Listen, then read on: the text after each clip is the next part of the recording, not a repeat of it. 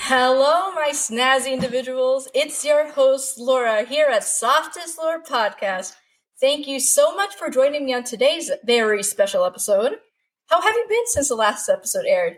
I hope everything has been going well for you. And guess what?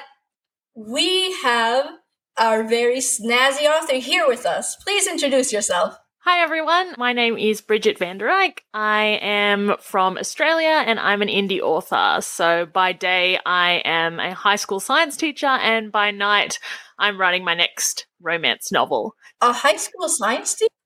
Yes, I mean high school science teacher and um, romance author don't usually go together, but I make it work. Oh, you definitely do. Please continue. Tell me about Ten Dates. Yeah, so Ten Dates is part of a book series that I'm currently writing called The Hollywood Socialite. Um, and essentially my books are for readers that like their romance with a little scandal and gossip on the side. A little scandal and gossip is always good on the side. Yeah. So let me ask you, Ten Dates, what inspired you to go in the author journey and actually publish and write Ten Dates? So I was thirty-two at the time and I decided to finally finish doing something that I started when I was eighteen. So I wanted to take these characters that I created when I was fresh out of high school, inspired by people that I went to high school with, and take my idea for a story and put it all together to fulfill that lifelong dream that I had of actually being a published author. So yeah, being an indie author allowed me to do that without having to go through a big publishing house. So it really allowed me to kind of take control of that dream and make it happen. Well, guess what? You did it very well. Thank you. It's so hard to juggle being a teacher and also writing on the side. How did you stay motivated without being so, getting that feeling of burnt out?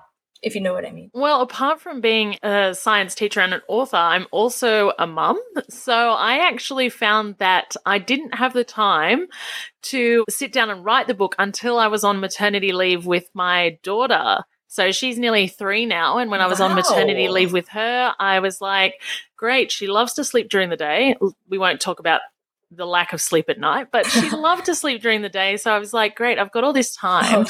What am I going to do? And so, you know, I pulled up a Word doc that I had started more than a decade ago. And I said, you know what, I'm going to actually finish this book. And I, I managed to do it. So I think multitasking is my superpower for sure. Oh, yeah. It is. You're actually a superhero. Moms are all superheroes. And you wrote a book while on maternity leave. You're a superhero. You need to come up with a cool name for your superhero name. I know, right? You know, I find it interesting that you say that you started writing it during high school. Did you put some of the moments that you experienced in within the book and amplified it, or did you kind of take off on like what high school typically is or what you see in like various T V shows? Well, a little bit of both. I went to an all-girls private high school, so there was never a dull moment. There were plenty of interesting oh, characters, wow. yeah, to draw inspiration from. But at the time when I did start creating the characters and putting the story together straight out of high school was around the time that the first Gossip Girl T V, like the first season of Gossip Girl came out. So there was definitely a bit of inspiration oh, right, Gossip there. Girl. Yeah, so there's a bit of inspiration from real life, a bit of inspiration from Gossip Girl. I kind of pulled from a couple of different things, but yeah, it was definitely definitely a different time. But yeah, Gossip Girl, still one of my favorite T V shows of all time. Oh, I see why. It's honestly, I've like watched some of Gossip Girl and the scandals, the characters, the socialites, the way everything is so interconnected. I could see a lot of that in the essence of your book. Like, yeah. I read the first chapter. I didn't have time to read more, but I will. I promise I will. And Libby Evans is your protagonist, right? Yeah. Do you see some of yourself in your main character? Do you, did you ever share similar goals, flaws maybe? I definitely put a lot of myself into Libby when I was creating her as a character, mostly personality-wise, characteristic-wise, and it was definitely more my high school self. So I've definitely grown and changed a lot since then. But I think the biggest similarity between us, though, is that drive and that ambition. So, I mean, Libby, throughout the book, regardless of whether you like her or not, she works hard and is willing to do whatever it takes to make her dreams a reality, to go after what she wants. And I think I'm very much the same. I've got a never-ending and evolving bucket list because I'm always finding ways to just cross things off. So I think we're pretty similar in that regard for sure. Oh, that is very, very good. You know, I find that when authors incorporate some of their personality and aspirations into their main character, they tend to build like a nice, like fortified character that many people could relate to because many people have aspirations. Although some people take different avenues to acquiring their goals, but once a main character is formed, I can guarantee you a lot of people are going to relate to that aspect of the character. Yeah, for sure.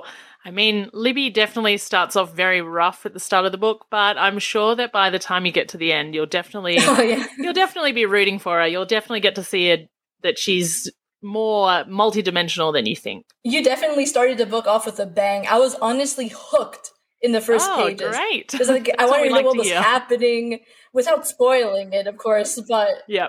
Oh, yeah. Without spoiling, of course. But like, I absolutely love the way you captivated the audience when you first like started the book. It, I felt like I started running along with her, trying to figure out what was actually happening in the moment.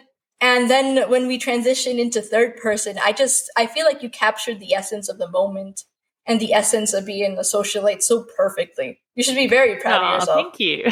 Thank you. No, it's true. But, and as things are good, did you ever face like certain challenges when you were writing the book, or was it smooth sailing from the beginning? I think really the biggest challenge that I had, like I had all the ideas and things like that. I don't think creatively I had any challenges. My real big challenge was, like I said, I'm a mum, and now I'm a mum of two. So I don't really have the luxury of being able to write just whenever I want to. It's kind of when my kids give me the time to write. So whether that's at night, whether that's during the day, whether that's in the middle of the night, things like that, I just um, I had to adapt my writing style based on my kids. So it sometimes meant writing this chapter completely out of sequence to this other chapter and just kind of writing what inspired me at the time. So I think that was probably the biggest challenge, but I've kind of just learnt to roll with it. And I think I get my best writing and my fastest writing done like that anyway. Oh, yes. Yes. Honestly, to me, you're even more of a superhero because adapting, having like a beautiful change in your life, yep. that must have been such a beautiful change. And I feel like that also helped out with the writing, don't you think? Oh, yeah. Because now you have like those two little like bundles of joy right by your side. Well, yeah, absolutely. And I think I want to instill in my kids to kind of, you know, go after their dreams and to follow their goals and things like that. So I think if I can lead by example in that regard, I will have done my job as a mum. Oh, you definitely do your job as a mum. I know for a fact. So I heard on Instagram that you actually finished your third book. Yeah, it's like I said, I'm a mum of two now, so I'm actually on maternity leave with my son at the moment. So when better to get writing done than on maternity leave? It seems to be my thing. So yeah, I've just finished the first draft of my third book. It's honestly the perfect time. Yeah, exactly. Yeah, so I've just finished the first draft of my third book. I've got my second book publishing at the end of the year as well. So it's, uh, yeah, nonstop. Oh, right. When When's the exact date of your second book? Because I want to make sure it's getting really good promoted on my podcast. Oh, thank you. Yeah, so my second book, Three Thousand Words, which is the second book in the um, Hollywood Socialite series. So we're continuing to follow on with um, Libby Evans' story where Ten Dates finishes up, and Three Thousand Words comes out on December fifth. So very, very exciting. I'm very excited for it to finally get out there in the world. December fifth. Did you hear that, my snazzy individuals? Write down the date because book two comes out. So is there anything you'd like to say to your readers before we culminate this part of the interview? I think all I want to say is ten dates and um, three thousand words. If you like your romance um, with things in there other than just the romance. So a little bit of scandal, a little bit of gossip, a little bit of following your female main character through things that are happening in her life in terms of friendships, relationships, career. then my books are definitely for you. Ten Dates is out now on Amazon, Barnes and Noble, a whole bunch of other places that you can buy books, anywhere that you can imagine. Ten Dates is probably there. And like I said, Three Thousand Words comes out on December fifth. So if you read Ten Dates and you need that next bit of the story, December fifth is when you can get that. Perfect. You heard it here, my snazzy individuals. Please check out Ten Dates and support indie authors. Okay, now we're going to move on to the second part of the segment, which is the this or that. Ah, uh, yes. Welcome to our bookish game. Now this is going to be a bit fun. And hopefully it's interactive enough for you to participate, but I won't know what you're saying because I am behind a microphone. This is an extreme game of this or that. Either you're going to agree with me, or you think I'm absolutely crazy. Either way, it's going to be an opinion, and I might love it, and I might hate it. Anyways, shall we? In today's episode of This or That, I propose to you three rounds. Two very hard choices, only one decision. Shall we continue? Okay, so I guess if we stick with the whole theme of ten dates, mm. if you had to choose between uh, being f- rich and famous but having paparazzi follow you around everywhere, or you can live your ordinary life, which one would you choose? Oh, well, is the ordinary life boring? Ah, well, it doesn't have to be boring, but you definitely don't have paparazzi following you around and the media and the public analyzing and commenting on your every move. Honestly, I feel like being famous is nice in certain aspects, but I feel like the whole like thought of paparazzi hounding me in every corner, uh, I don't really like the thought of that. What if I'm, like, sneezing or something? Yeah, exactly. I, and they take a bad picture of me and sell it on magazines. I think it's the, the daunting part is the idea that if you make a mistake, no matter how small, people are going to know about it. And you feel like you wouldn't be entitled to make any kind of mistakes. You always have to be perfect. So I feel like that's a lot of pressure. Oh, that is way too much pressure. You know what? I'd rather stay in my normal, regular life. At least if I take a bad selfie, I have the option of deleting it. uh, exactly, exactly. All right, so how about I propose to you the same question? What would you rather? That is a hard one too. I reckon I would probably stick with my ordinary life as well. I really don't like the idea of, I don't mind posting pictures of myself on the internet, but like you said, I have the option to delete the ones that I don't like. I don't really like the idea of someone taking pictures of me when I least expect and those being plastered all over the internet. So I think it's a lot of pressure that I oh, don't yeah. think I'd cope very well with, and I don't think I necessarily want. I don't blame you. Imagine seeing all those memes. Oh, God. That's a nightmare on its own. Yeah, exactly. All right, how about I come up with another question?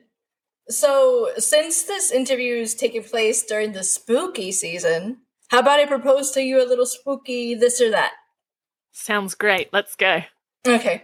Would you rather stay in a haunted house the entire night, but whatever object that is on your right is your only weapon or your only resource?